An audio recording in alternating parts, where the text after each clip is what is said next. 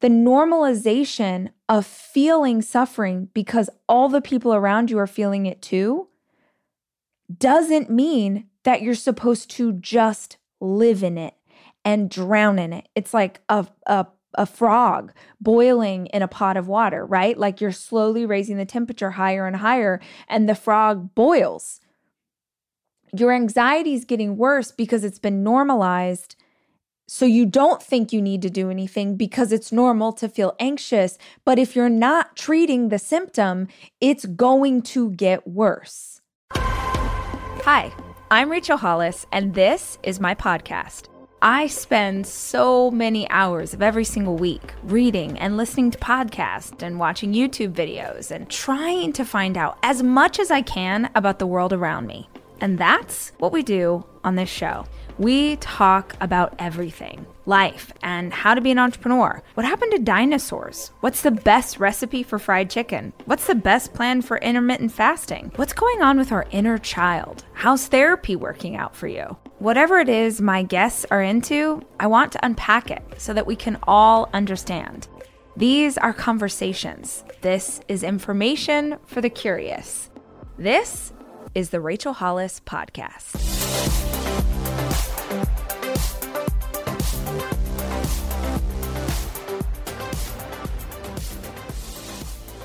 Nobody asked, but nobody's here to care. So I'm going to just tell you the story.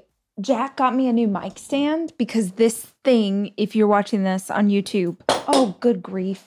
Hold on. Uh, the mic stand that I use is the kind that like hooks onto a table. It's basically the size of a giant's arm. And it's really clunky and hard to maneuver. And so he got me this. If you're watching on YouTube, you can see it's a smaller table stand.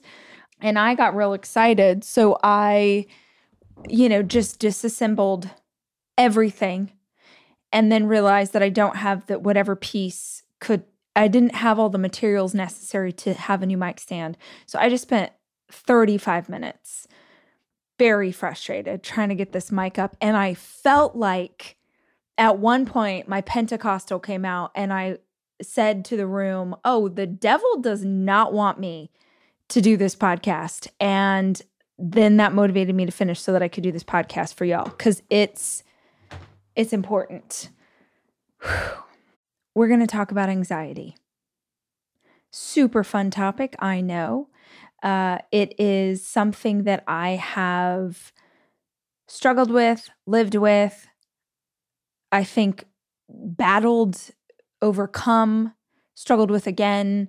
There's a lot of stories, there's a lot of history with me and anxiety. And I've done episodes about anxiety before, but something has been happening lately that is, in my opinion, getting worse and worse. And I want to talk about it. So, this episode is for anybody who is struggling with anxiety, slash, feels like the anxiety is getting worse. That's what I'm noticing is that people have identified that they struggle with it and then it's getting worse, not better. And there's a reason. I think there's a very specific reason. And I don't know about you guys, but when I can identify why something's happening, you've probably heard me say this a billion times on the show. When I can identify why I'm doing something, why something's happening, I feel like it allows me to separate myself from the problem.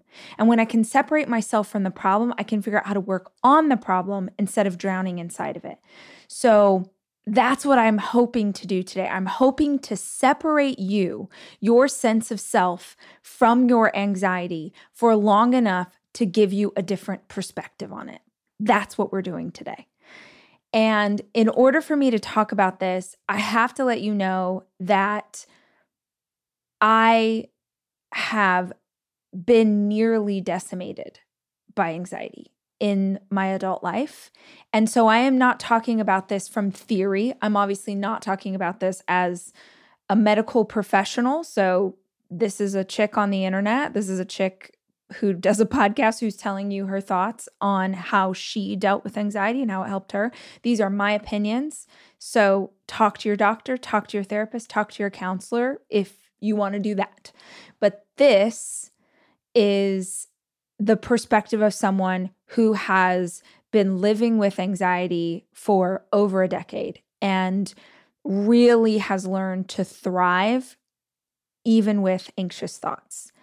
And there's a lot to unpack. And I think what is very important for me is that you really hear the full context of what I'm saying, because this is the kind of episode where it would be so easy to take like a, a single sentence or a soundbite and get upset about it instead of listening to the full conversation. So, before I jump in to why your anxiety is getting worse, let me just tell you quickly about my own experience. I really noticed and was able to identify that something was very wrong when I guess it would have been about a no more than a decade, probably 11 or 12 years ago.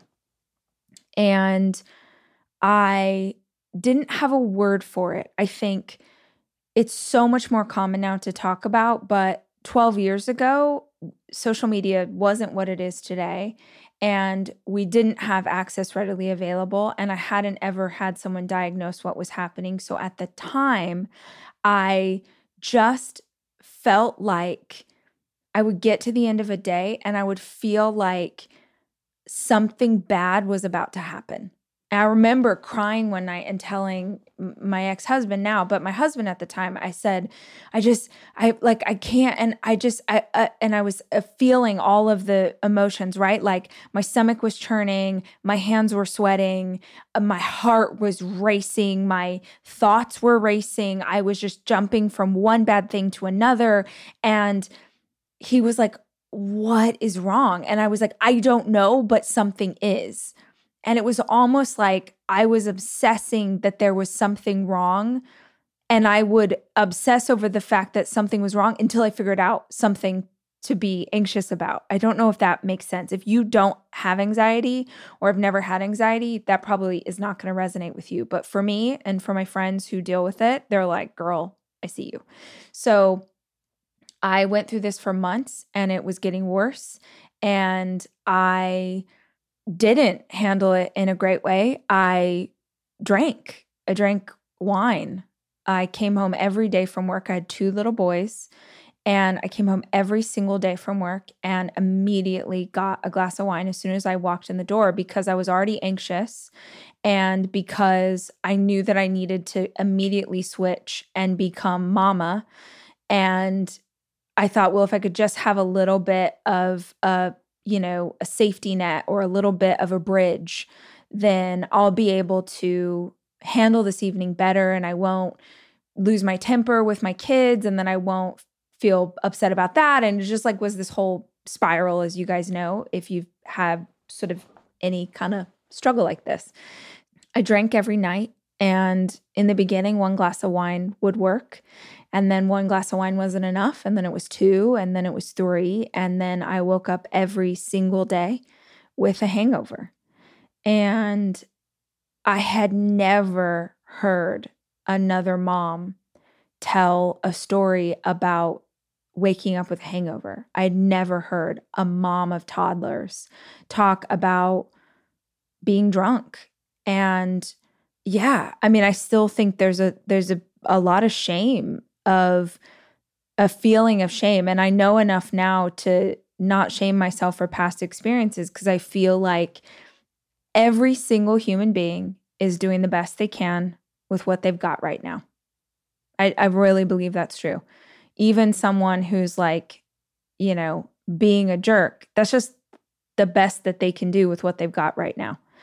And at the time, that was the best I knew how to do was to drink to numb myself out and I would wake up every morning and I just would do it all over again. And the anxiety got worse.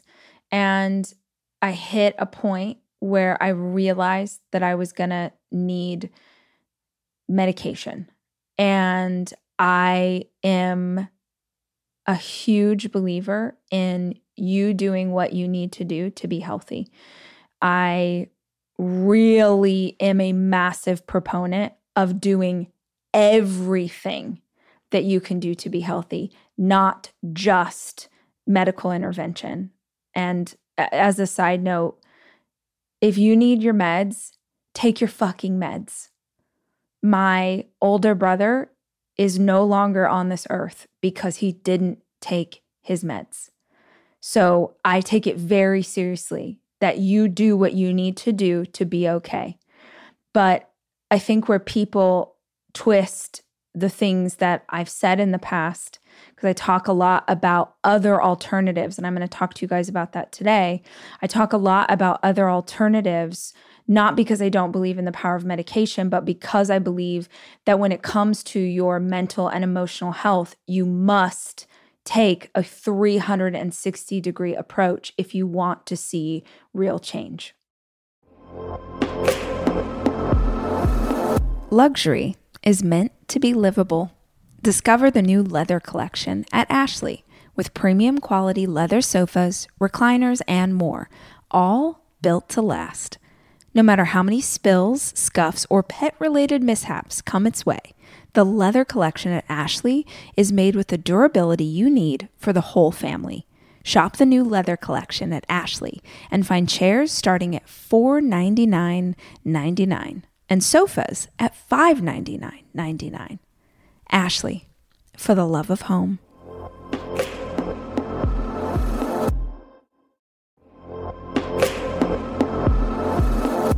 Debit card users, listen up. You've worked hard for your money. Now it's time to make it work even harder for you. With Discover Cashback Debit, everyone can get cash back on everyday debit card purchases. That's right, earn on things like gas, groceries, and even that midday latte. And to top it off, there are no fees, period. Yep, that means you won't be charged fees on your checking account. Transaction eligibility and terms at discover.com slash cashback debit. Discover Bank, member FDIC. I realized that I was in a place where I was going to need to be put on medication and I that scared me because frankly there are a lot of members of my family who have gotten on medication for different things and I've watched it for 30 years. It didn't ever seem to help them. They would cycle out, they would try different things. It often made them worse, or it gave them bad side effects, or it made them feel like zombies, or it just messed with them in a way that I thought, man, if there's any way that I can approach my anxiety without needing to be put on medicine, I want to try. And if I have to end up there, great. But I will go out guns blazing, right? Like I will go out knowing that I did everything I could. And the reality is, even if I had needed some help to get through that time period, all the other stuff that I was doing certainly would have helped the process. So it was a win win. So I decided to pursue everything that I could read about and find in books. Because again, podcasts weren't really a thing and I YouTube wasn't as big and all of this stuff. So I just like read things and then tried them.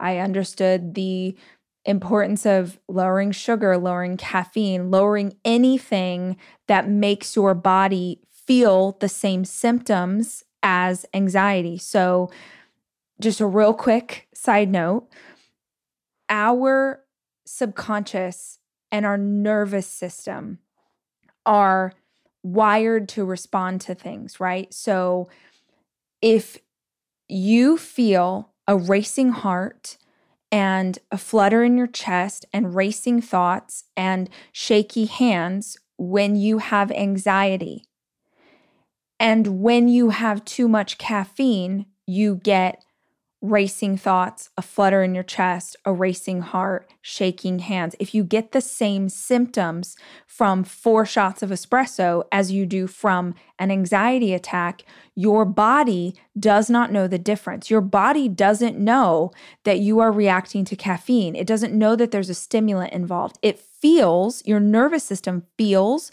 those feelings and thinks, oh God, something bad's about to happen. Because this is the way I feel when I worry about something bad. And you create this cycle. So I learned all of this stuff. I learned about stimulants and how they affect your body. I learned about cortisol and stress hormones and adrenaline and things I could do to lower those in my life. I went to a crap ton of therapy. I did all sorts of things to help me feel better. And it was a long process, but the most beautiful thing happened in that journey, which was I realized that there were books about how to feel better. And then I thought, well, are there books about how to feel better and, you know, about this or about that or pursue this goal? Like it basically opened a whole world of working on myself. I don't really love the term self help because I just feel like there's negative connotations associated with that. But it's the closest thing, I guess, I would describe to what it is that I do for a living. I love it's like one of my greatest core values is trying to become a better version of myself. And in that pursuit of self actualization, self evolution, I read and learn things and then I share them with you guys. So there is some beauty because I believe everything is connected. Had I not gone on that journey for the anxiety, I don't know if I'd be sitting here talking to you right now. So, anyway, that's not the point.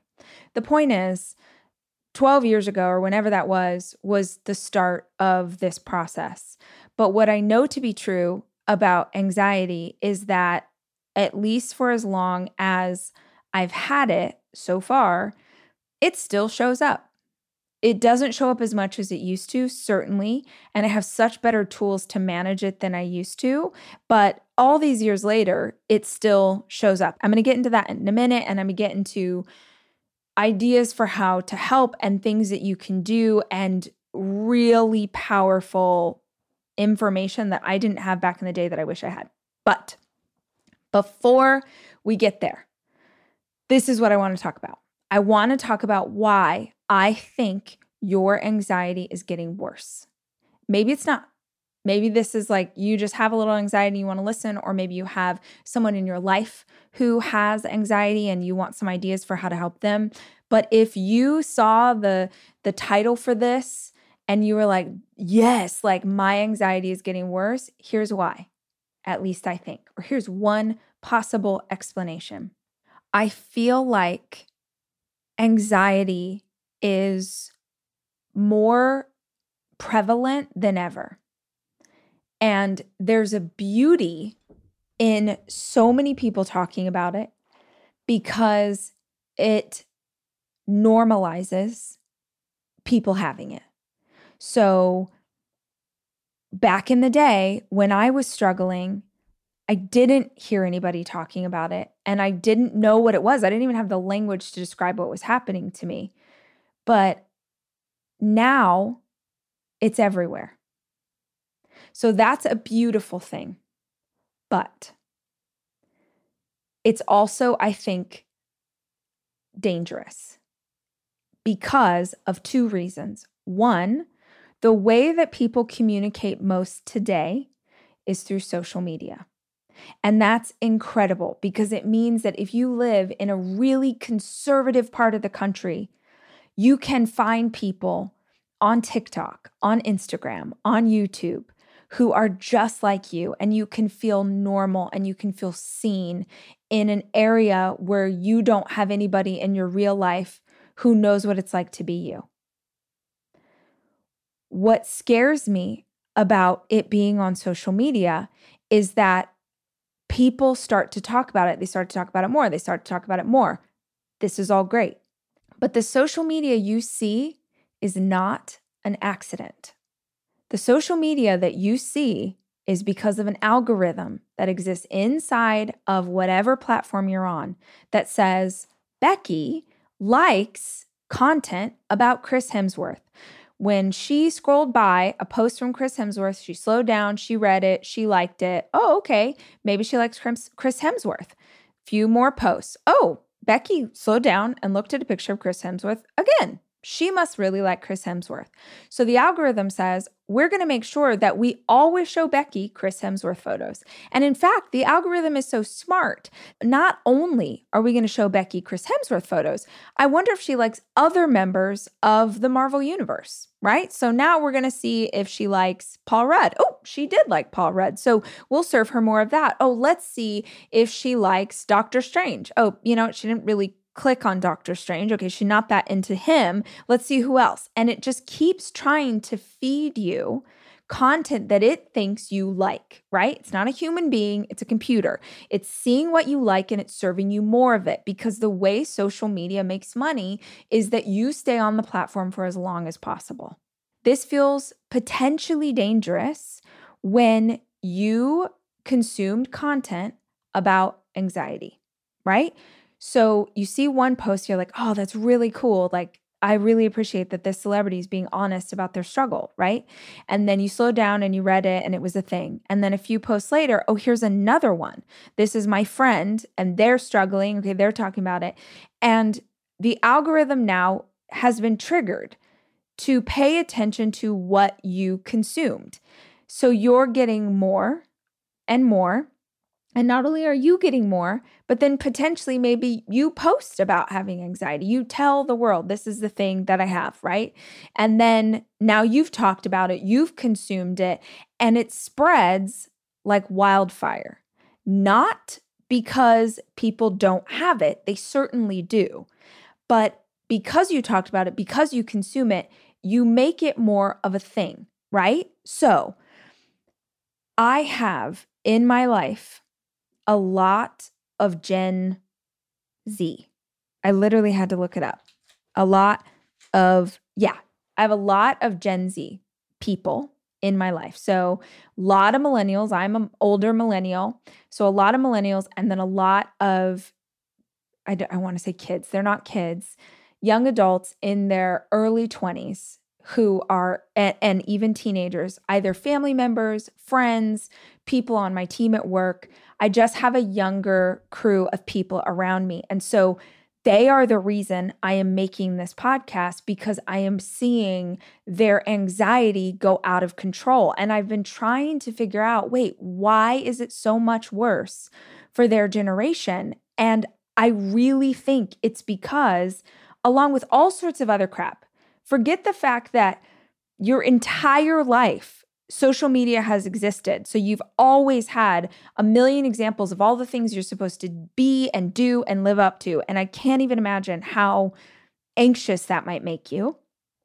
But if you're feeling those emotions and you're consuming content and other people are talking about it, it's what you see, right? And if all of your friends are also seeing it and all of your friends are also feeling it, Yes, don't get me wrong. There's a beauty in that because you can be honest about how you're feeling, you can find community, you can get help. That's great. But here's the thing, and maybe not with everyone, but with the Gen Z people in my life, everyone talking about their anxiety isn't really prompting them to get help everyone talking about their anxiety is making them feel more anxious. And not only are they feeling more anxious, but the fact that every single person that they know has anxiety makes them believe that feeling this way is normal. Okay, I want to be very specific here about the word normal because in this instance, there are two ways to look at it. It is human, it is a human emotion to struggle with your emotions. It is very human to feel anxiety, to feel depression, to feel panic, to feel suffering emotions, depending on where you are, what you're dealing with, how you were raised, how you were taught to manage stress in your life. It's super normal and human to experience those feelings. But a state of suffering, it's a symptom. It's a symptom of a greater root cause that you need to be treating.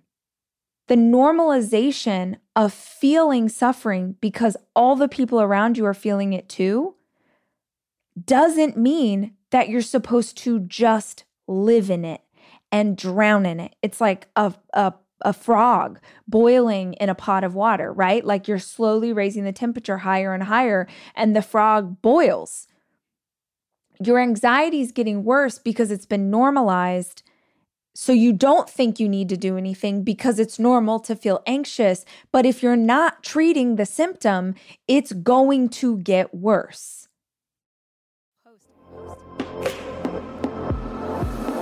I am taking my four children away this weekend to go skiing. And I think if you're a parent like me, you understand how important it is to have a kitchen available to you when you have four kids, which is why Airbnb is always the place that I head to just make the vacation easier. And I have always used Airbnb as a place to stay, whether it was for work or family or a girls' weekend. But more and more, my friends are using Airbnb in a totally different way as a business as a way to invest in property and earn money for it. While you're away, your home could be an Airbnb. Hosting can easily fit into your lifestyle, and it's a great way to earn some extra money. Your home might be worth more than you think. Find out how much at airbnb.com/slash hosting.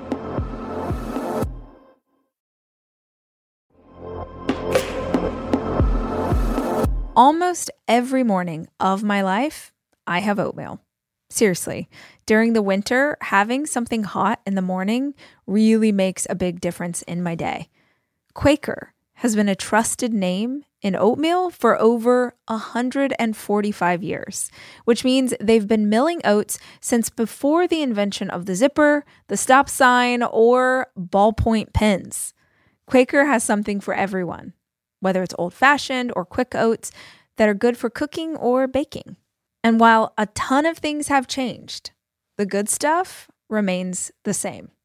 Quaker, getting up to some good since 1877. Look for Quaker Oats at your local grocery store.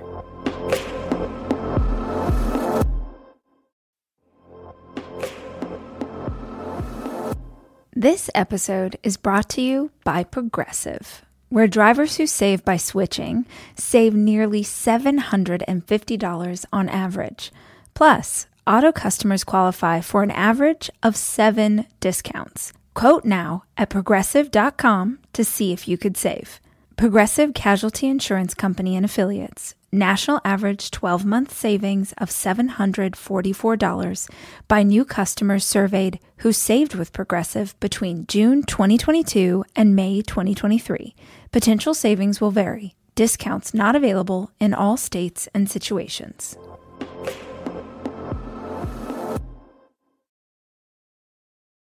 I just, it, it's like so important to me that you get that there's nothing wrong with you. I mean, like, I have managed to live a beautiful life, to have an incredible career, to have success, to uh, like have amazing friends and be a good mama and be a good girlfriend and all of that.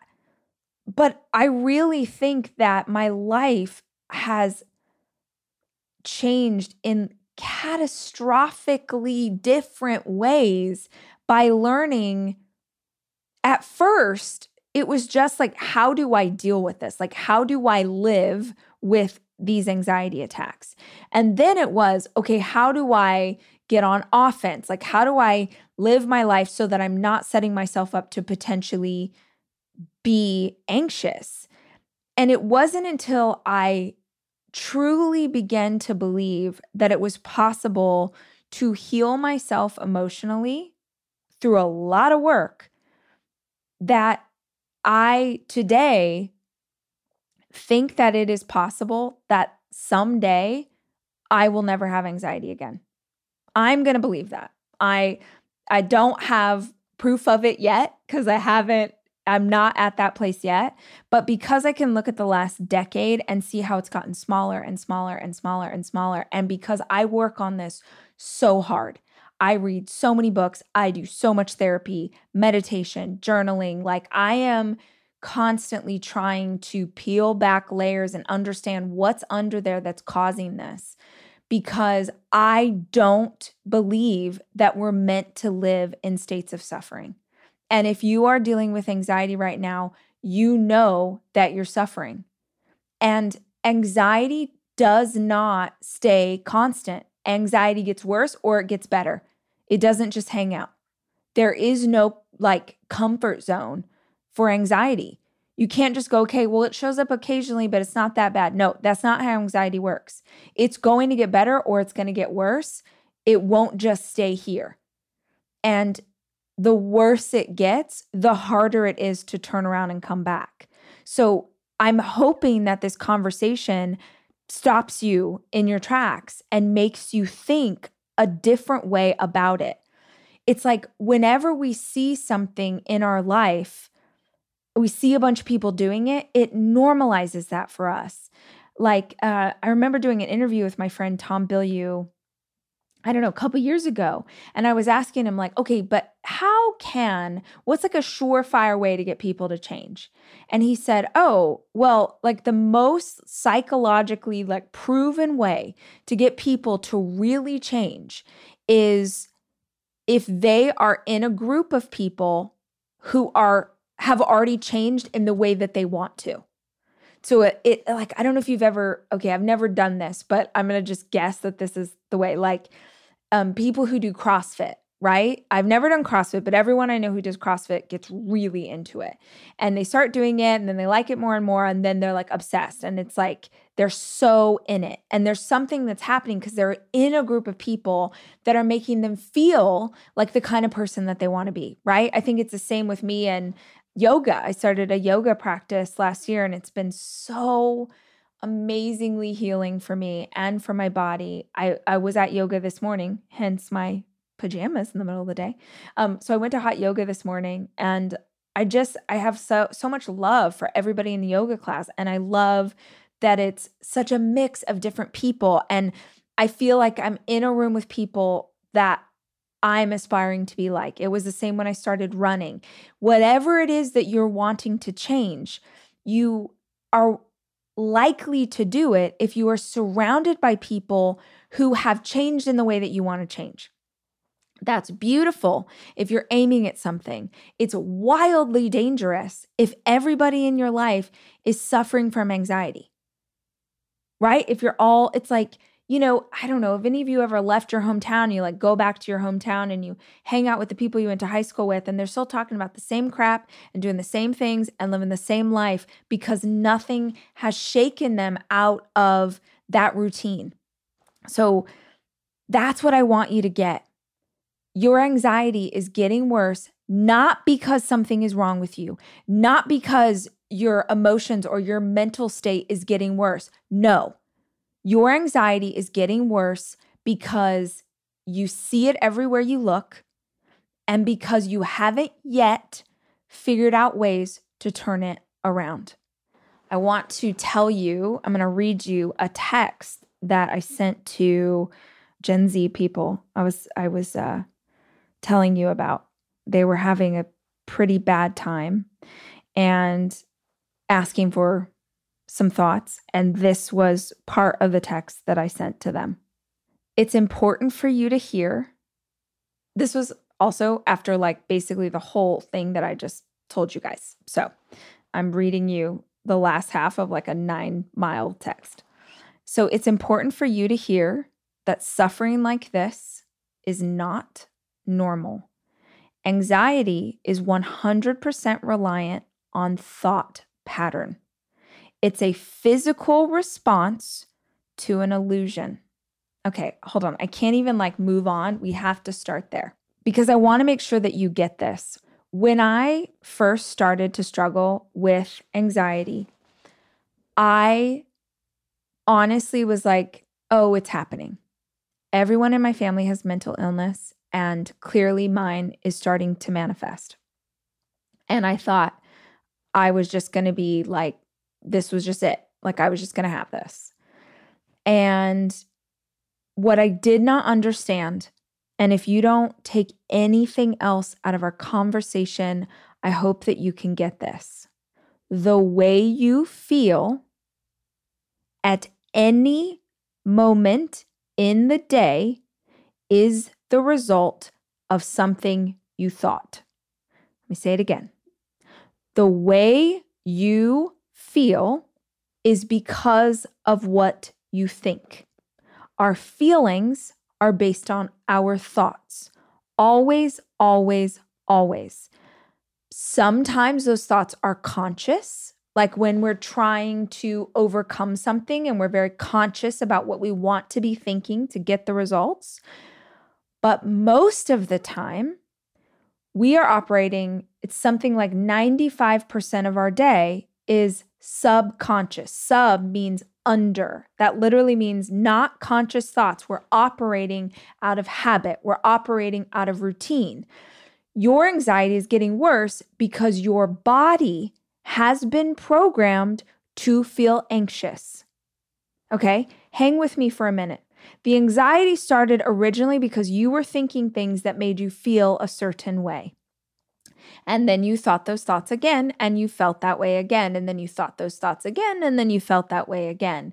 And even though those thoughts feel freaking terrible, anxious thoughts also come with something called adrenaline. It's why your heart races and your chest pounds and your hands shake. It's because the anxiety that you're feeling is triggering a fight or flight response inside of you, just like an animal.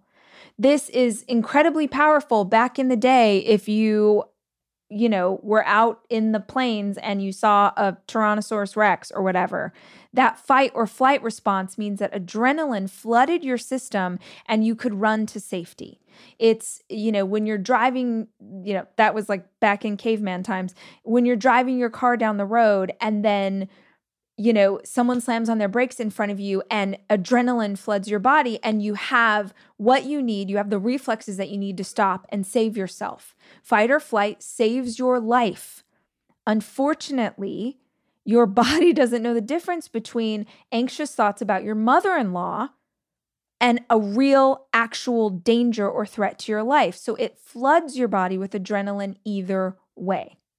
Now, that doesn't feel good at the time because it takes a while to get all of that out of your system if you're even trying to get that out of your system. But here's the thing adrenaline is addictive as fuck.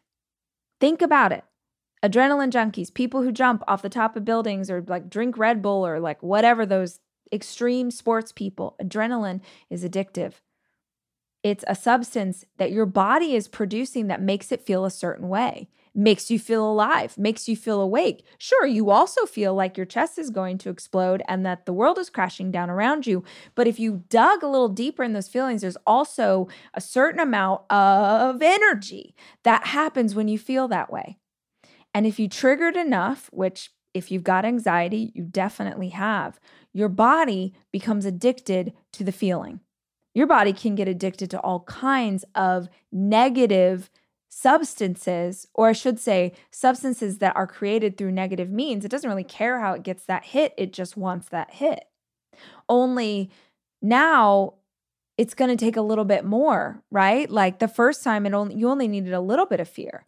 But the next time to trigger that response, you're going to need a little bit more and a little bit more and a little bit more and your body, your nervous system takes over. It would be impossible for our body to do everything that it needs to do if we had to think about every single step. So, luckily, we're wired to take stuff in and create a system so that we don't have to think about it anymore. So, your body's like, okay, this chick really is into feeling this way. So, don't worry, we don't even need to think those thoughts anymore. We can actually just trigger those feelings, we can trigger the sweaty palms, we can trigger the racing heart, we can trigger the feeling in our stomach. If you've ever had an anxiety attack that came out of nowhere, it's because your body triggered those feelings. And then your brain just like when I was telling my husband back in the day, like, oh my gosh, I don't know, but something's wrong. And I would just spin out until I figured out what was wrong. And at the time, I remember thinking, like, oh, thank goodness I figured out what triggered me. No, I didn't figure out what triggered me. My body triggered me. My nervous system triggered me. And then I just found a handy dandy thing to worry about to name and say, oh, well, that's why I'm anxious. Your body is having a physical response based on thought. It is responding to something that is an illusion because your subconscious mind does not know the difference between something that is actually happening and something that it's thinking about happening. You know this is true. How many times have you imagined something going wrong. Imagine someone being mad at you. Imagine, like, oh, I wonder if, you know, my wife's coworker doesn't like me because, like, one time at the holiday party, she like looked at me funny. I wonder if she doesn't like me. And then you like spin out over the stupidest idea and you start feeling physical responses to a made up illusion in your head. Anxiety is 100% reliant on thought pattern. It's a physical response to an illusion. Our subconscious doesn't know we're just imagining things. It's responding to what it believes is a real threat. Do that enough times, and your body becomes addicted to the stress hormones associated with feeling anxious. Because, yes, they feel like shit, but also they come with adrenaline. Only that little hit won't work next time, especially if your adrenal glands are fried. That's a whole other conversation. I'm not going to go down that rabbit hole right now. So the anxiety has to get bigger and bigger to feed the addiction. What starts as a sort of biological call and response becomes a state of being. It's your new emotional home. It's not getting worse, because of mental deterioration. It's getting worse because practice makes perfect. Your nervous system has just practiced this feeling so much, it's become habitual. It helped me immensely to understand why it was happening to me. It allowed me to separate me from my body, to work on the problem instead of in the problem. But what I want you to know is that anxiety isn't a predetermined characteristic, it's learned behavior. And we can unlearn anything. It's funny, I feel like the times when I've tried to talk about anxiety in the past or different ways that I have tried to help myself or um, improve, you know, and I've tried it all, guys, like supplements, chamomile, long walks, therapy, church, prayer, meditation, a bit of this, a bit of that. And I feel like I've gotten grief mostly because I believe that this is something that we can overcome. I believe it. Uh, there are countless studies of people healing themselves. And in medical jargon, we call that miraculous healing, right? Like when someone's cancer completely goes away, when a tumor dissolves, when, you know, a little kid should have drowned and they didn't have air for 10 minutes and somehow they woke up and everything was fine. And, um, you know, people of faith say that it's a miracle.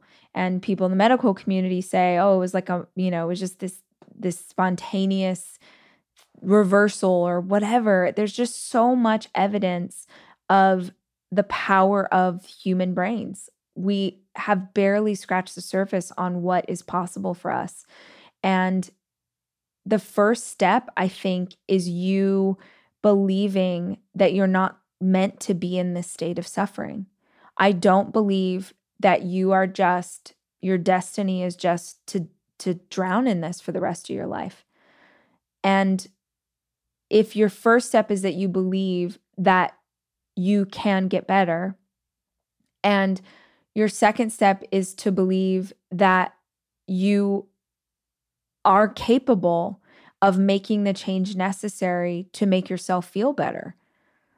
But it's very important that we don't humanize anxiety, humanize it, make it very human to feel these ways, but don't normalize a symptom.